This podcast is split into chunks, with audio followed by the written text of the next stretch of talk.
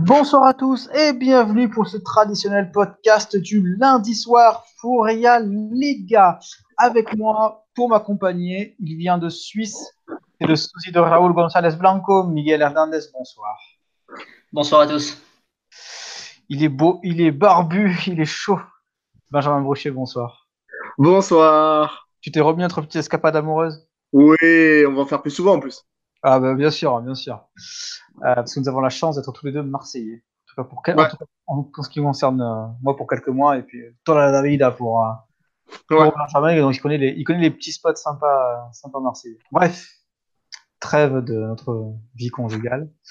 Le sommaire de ce podcast, on va parler du Real Madrid qui a été battu par Alaves à la dernière seconde sur un but de l'homme Mado Garcia dans les dernières secondes du match à Mendy Sorosa. On va parler de Séville qui est leader et plus particulièrement du rôle de Urbanega dans le système de Pablo Machin, qui est un jeune entraîneur qui apprend très très vite.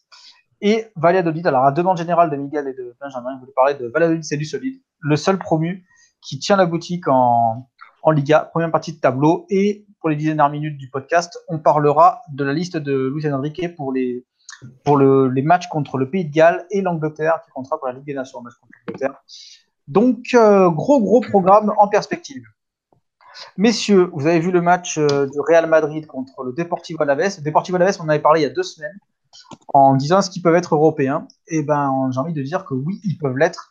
Ils ont sacrément embêté euh, le Real Madrid avec un Wakasso des grands jours qui s'après il a fracassé le milieu du Real après il s'est fracassé contre un platane sans gravité heureusement hier. Miguel, toi qui es spécialiste Real Madrid, t'en as pensé quoi de ce match avec encore une fois la séquille à la sécheresse devant euh, encore encore encore euh, ce, ce manque d'aplomb euh, devant les cages? Bah, rien de nouveau sous le soleil depuis, depuis trois matchs. Euh, C'est-à-dire qu'on voit le même Real plat, euh, le même Real sans rythme, sans débordement, sans un contre un. Euh, c'est pauvre, que ce soit techniquement, euh, offensivement, c'est du coup c'est pas bon. Même défensivement, c'est euh, c'est pas c'est pas solide. Donc, euh, si au moins ils marquaient pas et qu'ils pouvaient, euh, qu'ils pouvaient tenir derrière, ça leur aurait évité de perdre peut-être certains matchs, mais trop de, des, blessés importants. Je pense notamment à, à Isco qui fait toujours du bien au milieu de terrain pour porter la balle, vu que Kroos et Modric sont, sont loin de leur meilleure forme. Euh, je pense à Carvajal sur le côté droit qui apporte toujours un plus aussi offensivement même si son, son remplaçant euh, Odriozola ne, ne démérite pas. On pourrait aussi citer Marcelo, même s'il fait un, dé, il a un début de saison plus que compliqué, mais euh, une fois revenu en forme, il est offensivement, il apporte énormément de choses. Mais voilà, on est un Real plat, un Real qui ne, qui ne bouge pas, qui est, qui est sans mouvement. Euh, le porteur du ballon, euh, il sait pas quoi faire avec. Donc, euh, donc voilà, c'est une situation très très très très incommode. Et est-ce qu'avec cette trêve, ça va permettre de couper cette cette mauvaise période? Je sais pas, mais il y a pas mal de joueurs qui doivent se, se remettre en question et, et assez rapidement. Benjamin, comment tu as trouvé Dani Ceballos qui a fait une bonne entrée contre le, l'Atletico lors du derby, euh, qui avait joué très euh, à l'intérieur euh, du terrain Est-ce qu'on n'en a pas trop attendu justement pour ce match en espérant que la solution vienne de lui? Bah, pour le coup, là, j'en ai parlé avec un, de, mes, un sur, pendant le match. Et, c'est vrai que j'ai été, j'ai été, comment on appelle ça, interloqué par, par ses choix et par son jeu. Comme s'il, comme s'il avait l'impression que, on lui a demandé de jouer comme Asensio, de coller la ligne, de toujours être dans la, dans la proposition sur le côté, débordement. Alors que contre l'Atletico, on l'avait, on, le voyait énormément et s'est proposé à l'intérieur du jeu. Là, sur ce match-là, où il n'y avait pas Marco Asensio qui était titulaire, on, on, l'a vu le même joueur que le, même registre que ce qu'avait proposé Marco Asensio contre l'Atleti, Ceballos a proposé contre la Veste. Un, joueur qui reste beaucoup sur l'aile, qui reste collé à la ligne, qui est plutôt là comme un relais pour le latéral que comme quelqu'un qui va essayer de chercher à l'intérieur et chercher des décalages en proposant du jeu, en, en faisant la connexion, comme, comme aime bien le dire en Espagne, c'est ses portées de balle pour, pour les fixer un attaquant, pour fixer un défenseur, pour essayer de proposer, avoir des décalages. Ce qu'il avait très très bien fait contre l'Atleti, contre le Alaves, il n'a pas fait. Du coup, c'est bizarre d'avoir un joueur qui sait le faire, qui montre du caractère, qui montre un jeu intéressant dans un match aussi important qu'un derby. Et là, dans un match qui était vraiment, même si Mendy Rosa est très compliqué à jouer, ça reste un match abordable pour un Real, pour une équipe aussi bien armée, avec des joueurs aussi bons et aussi, aussi talentueux sur le terrain. Du coup, c'est pas normal qu'il perde son jeu ou qu'il déjoue autant. Est-ce qu'on en a trop attendu? Je ne sais pas. Parce que quand tu rentres à la mi-temps d'un derby, on attend beaucoup de toi aussi. Et il a su montrer le caractère pour le faire. Du coup, c'est bizarre ce, ce, qu'on a proposé, ce qu'il a vu, parce qu'après, Asensio, il est rentré. Il n'y a pas eu de décalage. En fait, dans tous les choix qu'a fait, euh, qu'a fait que ce soit en avant-match ou pendant le match, il n'y a rien qui, il y a, pas eu de, de, changement. Pourtant, il a essayé des choses. À la mi-temps, il a sorti Benzema, il a fait rentrer Mariano. Après, il a sorti Casemiro pour faire rentrer Asensio mais il n'y a pas eu de plus, de plus de danger provoqué par le, par le Real, il n'y a pas eu une, une, dangerosité générée par le Real. Du coup, on a vu un Alaves qui a juste joué son jeu, ils ont mis de l'intensité. Abelardo l'avait dit en avant-match qu'il n'y a aucune équipe qui pouvait mettre, qui pouvait mettre plus d'intensité qu'eux. Et on l'a vu, ils ont été toniques, ils ont, ils ont, se sont battus sur chaque ballon, ils ont joué offensivement, ils ont joué tous les coups. Ce but, je ne dirais pas qu'il est mérité parce qu'il arrive en fin de match, qu'il arrive sur le dernier corner, l'ultime corner, mais c'est quelque chose qui légitime une équipe qui a regardé droit dans les yeux un Real qui vacille. Du coup, c'est c'est pas surprenant de les voir prendre l'avantage, mais c'est inquiétant pour le Real de pas réussir à, à sortir la tête de l'eau et d'être autant dépendant d'Isco. Parce que là, même si Isco, c'est pas le joueur le, le plus le préféré de, de François, c'est peut-être pas mon joueur préféré, mais d'être autant dépendant d'un joueur, parce que que le veuille ou non, il n'y a aucun joueur qui est capable de faire ce que fait Isco. Est-ce que c'est des choix de Lopetegui? Est-ce que c'est des joueurs qui sont qui n'arrivent pas à se mettre dedans? Est-ce que c'est Balios a plus besoin d'être remplaçant que titulaire Je ne sais pas. Mais c'est inquiétant que toute l'animation offensive que veut, mettre en place le, l'entraîneur basque repose sur un seul joueur alors qu'il a énormément de joueurs de qualité sur son banc et sur, euh, dans son 11. Miguel, est-ce que c'est pas des joueurs qui portent trop le ballon aussi? Finalement, ça face à, face à un milieu de terrain aussi rugueux que celui de euh, d'Alaves, on parle, j'ai parlé de Wakas tout à l'heure, mais je crois qu'il y avait Thomas Pina, qui est bon, qui est pas un tendre, euh, même Darko Brasanac ou des joueurs comme euh, comme Mano Garcia qui est rentré en fin de match. Est-ce que finalement, euh, ne pas avoir des joueurs euh, trop rapides dans les transitions, c'est un vrai handicap à cette équipe extrêmement bien en place, extrêmement bien rodée, euh, en 4-4-2 principalement du côté d'Alaves. Oui, bah, le principal problème, c'est le manque de, rapidité dans les, dans les transitions et dans les et de fluidité dans les passes. On a vu que le milieu, il a parfaitement embêté euh, le milieu, le milieu du Real, euh, qui a pas réussi à trouver. C'était toujours la même chose. On revenait sur sur un latéral, euh, passe en arrière sur un des centraux, qui passait par l'autre latéral. On, re, on repassait par euh, par ou par Modric. On revenait en arrière. Il y avait aucune verticalité et c'est clair qu'avec des joueurs qui n'arrive pas à casser des lignes, et c'est pour ça que je suis assez d'accord avec Ben, Ceballos, il a le, coup de rein pour réussir à casser des lignes sur euh, une, petite distance, il a la capacité de dribbler sur une petite distance pour faire les différences, et euh, coller à, la ligne, c'est clairement pas le, le, bon endroit où le, où le mettre pour profiter de ça. Euh, ni Kroos ni Modric, euh, je reviens sur eux, ne sont en grande forme, donc ils n'ont pas le peps pour faire la différence euh, et mettre le coup d'accélération supplémentaire. Si on inclut là-dedans le manque de mouvement général de l'équipe, le manque d'appel et le manque de profondeur, on a une équipe qui sait pas quoi faire du ballon et une équipe comme ça, c'est du pain béni pour une équipe aussi bien organisée que, que celle d'Abelardo. Mais après, qu'on soit d'accord, on voit le dans le jeu, on voit un Real qui est quasiment identique à ce que proposait le Real de Zidane. Il n'y a pas de modification. On a, on a un milieu qui est à plat. On a des, des, des, des latéraux, enfin des ailiers qui sont écartés très très loin sur les ailes. On a des latéraux qui viennent apporter les différences. Et ce que, ce que savait faire le Real, ils savent toujours le faire. Euh, faire des décalages sur les côtés, euh, un Ramos qui claque une passe, qui claque une transversale pour trouver un latéral à l'opposé. Ça, ils savent le faire. Sauf que Benzema, il dézone, il bouge, il quitte énormément de fois sa surface. Et du coup, il n'y a plus personne qui prend le, le décalage. Avant, Ronaldo, Exactement. il faisait ses, ses courses euh, en trans, transversales, il partait de son aile gauche, il allait, il allait couper dans la surface. Il y avait toujours quelqu'un à la réception des centres qui allait se battre, qui allait mettre en difficulté les défenseurs. Et même avoir Ronaldo dans une surface, ça fait paniquer un défenseur. Benzema, il a plus cette capacité-là. C'est un super joueur, c'est un super attaquant, mais il a plus cette capacité d'inculquer de, de, de, la peur aux défenseurs. Du coup, quand il y a une, une équipe comme, euh, comme Alaves qui sait défendre et qui sait défendre en n'ayant pas le ballon et donc en attendant dans la surface et mettre des coups de tête, bah, ils ont joué tranquillement. Il n'y a personne qui a, réussi, à, les mettre en danger. Du coup, c'est quand même inquiétant de voir le Real pas, pas être capable de mettre en danger une équipe comme Alaves. Messieurs, j'ai deux questions à vous poser. Euh, la première, euh, d'abord pour Miguel. Est-ce que Lopetegui est armé pour être euh, entraîneur du Real Madrid? Dire, Dans le sens du, du, passé et du passif, pour prendre un terme euh, il y a 40 ans. Euh, il a eu sa dernière expérience de coach, a été très moyenne à Porto. Il a surtout été entraîneur de sélection. est-ce que il est, ouais, est-ce qu'il a les armes pour travailler au quotidien avec une équipe comme celle du Real Madrid? Je pense que pour n'importe quel entraîneur, c'est pas simple déjà d'entraîner le Real. Déjà. Euh, maintenant, est-ce que le PTG il est armé? Euh, Je ne saurais pas dire parce que au début, quand euh, entre guillemets, quand tout allait bien, les premiers matchs, les 3-4 premiers matchs de championnat, personne ne trouvait vraiment à redire sur son travail. Il était plutôt encensé.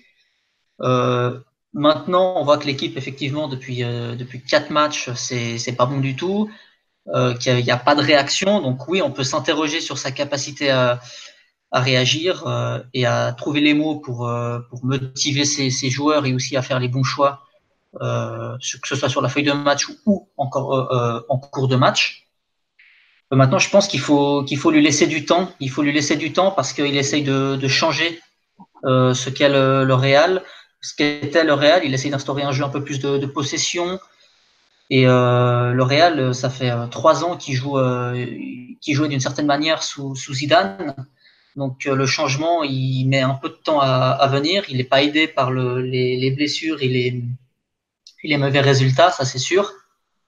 Mais je pense qu'il faut quand même lui laisser le temps. Il faut lui laisser le bénéfice du doute. Peut-être qu'au final, il n'aura pas les, pas les épaules. Peut-être qu'au final, ce sera, ce sera une très bonne, une très bonne surprise. Mais je pense qu'il faut en tout cas lui, lui, laisser encore un peu de temps. Euh, c'est quelque chose qui n'existe pas au Real, où il faut gagner euh, tous les jours. Mais euh, je pense, moi en tout cas, j'ai envie de lui, de, lui laisser, de lui laisser du temps. Et surtout, changer d'entraîneur maintenant au mois d'octobre, ce serait suicidaire. Et surtout pour mettre qui? Quel entraîneur aujourd'hui est libre sur le marché pour ah ben, clairement. venir coacher cette équipe? Donc ça, ça impose deux problèmes. Donc à part euh, si le Real continue et qu'il y a de grosses déconvenues euh, au retour des au retour des sélections, euh, puis qu'il y ait une grosse défaite face au face au Barça lors du Classico du 28 du 28 octobre, si je me trompe pas, le poste sera peut-être remis en cause, mais ça change pas le fait qu'il n'y a aucun entraîneur aujourd'hui qui soit très qualifié, peut-on dire, pour reprendre. Ah ben clairement, euh, il me semble, que, il me semble aussi que ils le ont, groupe. Ils ont fait les fonds, ils ont fait les fonds de tiroir. Pour... On est, on est d'accord. Il me semble aussi qu'il est plutôt apprécié du groupe, euh, de son groupe de joueurs, qu'il est plutôt soutenu. Donc, euh, donc voilà, je pense que les, ils ont, que ce soit les joueurs ou l'entraîneur, ils ont conscience qu'il y a besoin de temps, qu'ils peuvent pas tout changer, que la méforme de certains joueurs et autres, ça, ça, ça aide pas. Mais voilà, euh, après, on sait tous euh, la patience qu'a euh, Pérez avec les, entraîneurs. Hein, il change d'entraîneur de, comme de chemise. Mais, voilà, je pense que ce serait totalement suicidaire de, changer d'entraîneur. Il faut lui laisser le temps pour voir s'il si, a les épaules. Ça, ça peut être une mauvaise surprise comme une agréable surprise. Mais il faut lui laisser le temps au moins et le, et le bénéfice du doute. Alors la deuxième question, c'est celle d'un million d'euros est-ce que Cristiano Ronaldo, pendant toutes ces années, n'a pas caché la misère tactique du Real Madrid Et que maintenant qu'il n'est plus là, ben, ton match contre Alaves avec Ronaldo, tu, le gagnais. Je me rappelle, moi, j'ai fait un match euh, à Bernabeu contre le Las Palmas de Sétienne. Il se faisait balader, il y avait 3-1. Ça avait failli finir en boucherie. Le, Las Palmas avait croqué de, dingue, notamment Ressé, qui a absolument marqué au Bernabeu. Il s'était revenu parce, grâce à deux buts de Ronaldo. Et Ronaldo les a souvent sauvés. On retrouve ça. Évidemment, ce sont les grands joueurs mais euh, ça a souvent masqué euh, de très grosses errances défensives et un manque de lien tactique. Parce que là, sûr. finalement, là, tu te retrouves avec, ben, en fait, ce qu'est le Real Madrid depuis des années. Sauf que tu avais, avais, une giga, euh, une giga star qui te sauvait la boutique à chaque fois. Mais moi, je suis, en fait, je, je sais pas, parce que le plan de Zidane, il est, il est fait, il est créé parce qu'il y a Ronaldo. Ronaldo, c'est quoi? C'est un super joueur, un super athlète, un mec qui est bon de la tête, un mec qui est bon dans la surface, un mec qui, qui, qui, qui maintenant qui est animé par le but. Du coup, son projet à lui, c'est de créer quelque chose et un écosystème pour que lui soit dans les meilleurs, les meilleurs éléments. Du coup, on l'avait totalement euh, protégé, il faisait plus tout de, de, de trucs défensifs. On, on, avait juste le projet du, du Real, c'était qu'il touche le moins de fois le ballon possible avant qu'il arrive dans la surface. Du coup, c'était des centres, des ballons en profondeur, des ballons lancés, tout ce qu'on veut, mais on voulait qu'il ait une, deux, voire trois touches et qu'il frappe. du coup, on avait mis, ils avaient mis en, place cette position en U, euh, euh, pas, d'attaque au milieu de terrain ou presque, des, être capable de faire des, décalages très rapidement et d'exploser très rapidement sur les ailes pour après mettre quand tu as Carvaral, quand tu as Marcelo ou même quand tu rajoutes, tu as un Asensio, ou tu as même un Isco, c'est des mecs qui savent faire vivre le ballon, qui savent centrer, qui savent faire des, donner des, des, bons ballons. Même tu as Modric qui était, qu'on a déjà vu énormément des fois dézoné sur un côté pour centrer. Du coup, quand, quand, quand Zidane pense à ça et crée ça, c'est cohérent, c'est logique. Est-ce que c'est pas le, c'est on, on, en avait parlé, c'est pas l'entraîneur qui a révolutionné euh, le football d'un côté tactique. C'était plat, c'était light, c'était tout ce qu'on veut, mais c'était parfait pour les joueurs qu'il avait et pour surtout pour le gigantesque joueur qu'il avait. Là, quand on voit ce que propose Lopetegui, qui est un copier-coller du copier-coller de ce qu'a proposé le Real, alors que ce qu'a proposé le Real, comme l'a dit euh, Miguel, en début de saison, c'était quelque chose de plus intéressant, de plus emballant. Il y avait des, il y avait des petits moments de raté. C'était compliqué de mettre ça sur, euh, sur 90 minutes. Mais il y avait des phases qui étaient intéressantes, aux lesquelles on pouvait se raccrocher en se disant, on a vu, ils ont, ils ont, ils ont bien fait tenir le ballon, ils ont attaqué les espaces, ils sont passés par le centre. Tout ça, c'était intéressant. On pouvait se raccrocher à ça. Depuis qu'Isco, il est plus là, bon, on a retrouvé le Real de Zidane. Sauf que le Real de Lopetegui, il n'a pas l'immense star qui était, euh, qui, qui, qui, est et qui était, euh, est toujours Cristiano Ronaldo.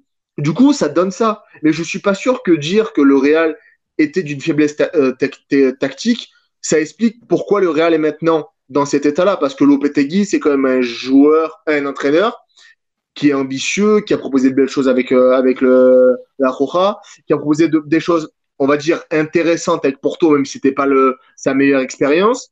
Par contre, là on voit, c'est peut-être sur le côté du caractère, euh, côtoyer des grands joueurs au quotidien, les mettre en confiance, savoir leur parler, savoir leur expliquer, savoir les titiller, parce que coacher des, des, des très grands joueurs au quotidien, c'est compliqué.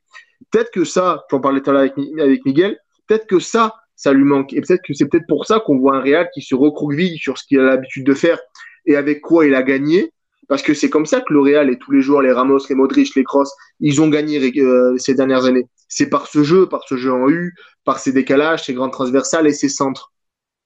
Je pense que ce qu'il faut, ce va falloir regarder, c'est comment Lopetegui arrive à garder la confiance de ses joueurs et surtout arrive à les faire progresser pour qu'ils arrivent à sortir de cette crise. Parce que c'est pas en revenant à ce qu'ils faisaient l'année dernière ou l'année d'avant qu'ils vont, vont sortir de cette crise. Parce qu'ils n'ont pas, ils pas Cristiano Ronaldo. Bah, écoute, moi, je, je, suis pas d'accord sur le, côté tactique. Je, je trouve, je suis d'accord avec, enfin, je sais pas si FM le, pense, mais en tout cas, euh, moi, je réponds de manière affirmative à ces questions. Euh, oui, Cristiano Ronaldo euh, cachait la misère tactique du Real et pas mal de joueurs, les certains bons résultats cachaient des très mauvais matchs. Hein. Euh, je me souviens effectivement, comme l'a dit FM, que des matchs face à Las Palmas ou face à des équipes joueuses, le Real se faisait complètement balader, mais gagnait parce que plus grosse force de frappe, et meilleur joueur. Mais moi, j'ai juste une question simple. C'est quoi, quand est-ce que le Real, quelle est la dernière fois où le Real a gagné un match grâce à la tactique qui a été mise en place, grâce au système tactique qui, a réussi à faire déjouer l'adversaire? C'était quand la dernière fois? Parce que moi, je suis incapable de me souvenir d'un match où tactiquement, où le Real a fait la différence tactiquement.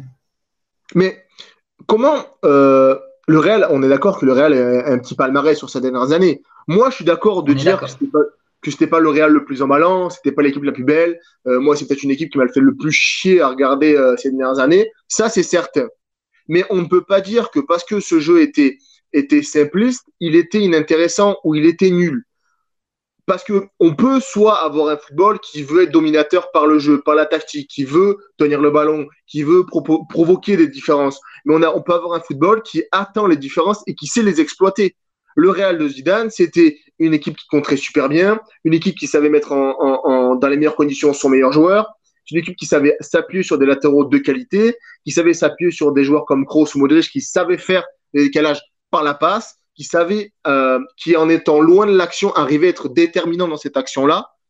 Qui savait aussi utiliser, par exemple, par parcimonie un Isco qui était plus dribbleur pour sortir des blocs bas, des blocs croquevillés où le Real devait faire le jeu. Mais je pense que le Real a gagné des matchs par la tactique et même tu prends la finale contre le contre Liverpool, euh, bah c'est à la tactique qu'il gagne, c'est au mental, c'est s'appuyer aussi sur Ramos quand ça tanguait, c'est mettre des coups, c'est blesser involontairement volontairement Salah, c'est c'est plein de choses qui font que euh, dans, dans la gestion de leur match, ils sont mentalement, ils ont jamais douté, ils se mettent pas en difficulté. Du coup, ils savent que ça va arriver. Ils n'ont pas forcé leur jeu. Leur jeu, il est simple, mais leur jeu, il fait mouche à chaque fois.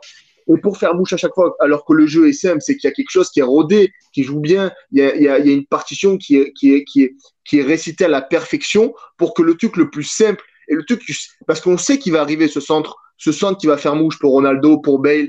On le sait qu'il va arriver dans le match parce que c'était quelque chose qu'on avait l'habitude de voir. Mais pour qu'il marche à chaque fois, c'est quelque chose qui est, bien récité. Les joueurs savent ce qu'ils doivent faire, ils ont confiance. Et c'est important, ça, pour gagner des matchs. Peut-être que tactiquement, c'était pas le truc le plus intéressant. Mais on peut pas dire que le Real des dernières années, il n'était pas fort. C'est peut-être l'équipe qui était la plus, la plus forte parce qu'elle elle, était froide. Et elle savait, quand tu, on va repartir ça, ils avaient fait un reportage sur, le, sur le, les, trois Ligues de Champions qui sont gagnées d'affilée. On, on, a l'impression qu'ils jouent une Coupe du District. Il n'y a pas de, la, la, la, la, causerie d'Idan, elle est faible. À la mi-temps, on entend juste des on va le faire, c'est nous, il faut écrire une dessinée. En demi-finale, il n'y a personne qui s'inquiète. Il n'y a, a, pas cette, cette émulsion qu'on pourrait avoir dans un club où c'est une finale, où il faut la préparer différemment. Non, ils l'ont préparé comme ils préparaient n'importe quel match parce que pour eux, ils savaient qu'ils allaient la gagner. Ouais, ah, ça, ça c'est du mental, c'est pas la tactique. Oui, c'est ça, c'est ce que j'allais dire. Ils ont beaucoup gagné grâce à leur mental extraordinaire, grâce au mental de certains joueurs comme, comme Cristiano Ronaldo, Ramos ou autres. Mais tactiquement, je veux dire, sur le terrain, une disposition tactique. Le, le Real, par exemple, de Zidane, qui jouait euh, la plupart du temps en, en, en 4-3-3, euh, on l'a jamais vu, par exemple, une fois euh, jouer, je sais pas, en 4-2-3-1 hein, ou euh, euh, une bêtise, je sais pas, en 3-4-3 sur un match ou deux matchs pour complètement désorganiser l'équipe adverse et que ça marche. Ça, on l'a bah, jamais vu parce que. Alors justement, je, vais, je, te, je te coupe, Miguel, c'est pour reprendre euh, quelque chose de riril sur le, sur le chat live du. Euh, Est-ce que finalement Ronaldo, le problème qu'il a eu, on va clôturer là-dessus parce qu'on a encore pas mal de choses, euh, pas mal de chapitres dans ce podcast, mais est-ce que Ronaldo, finalement, il n'a pas tout vampirisé? Ça a empêché le réellement de notre joueur dans, et que finalement, tu as encore beaucoup de travail aussi pour créer un leader. À savoir que Isco est-il est un, est un leader euh, euh, par la personnalité déjà? Est-ce qu'il peut l'être? Est-ce que Ceballos peut l'être? Moi, je pense que c'est trop tôt. Est-ce que Asensio peut l'être? On n'en demande pas trop à Asensio aussi? Est-ce que finalement, euh, le problème, de, le problème de, de Ronaldo, aussi en dehors du fait de cacher un peu quand même, la misère, comme on a dit, c'est que finalement, il n'y a aucun autre joueur qui a pu avoir ce, supplément d'âme, qui a pu se développer à l'ombre de Ronaldo. En fait, Ronaldo a-t-il un héritage finalement au Real Madrid euh, dans, le, vestiaire et dans le, côté décisif? C'est très juste que tu dis, FM, qu'il a, que Cristiano, il a, il vampirisé les choses, que ce soit en bien ou en mal. Euh, en mal, c'est quand il voulait absolument finir les actions tout seul, qu'il avait des excès d'individualité, etc.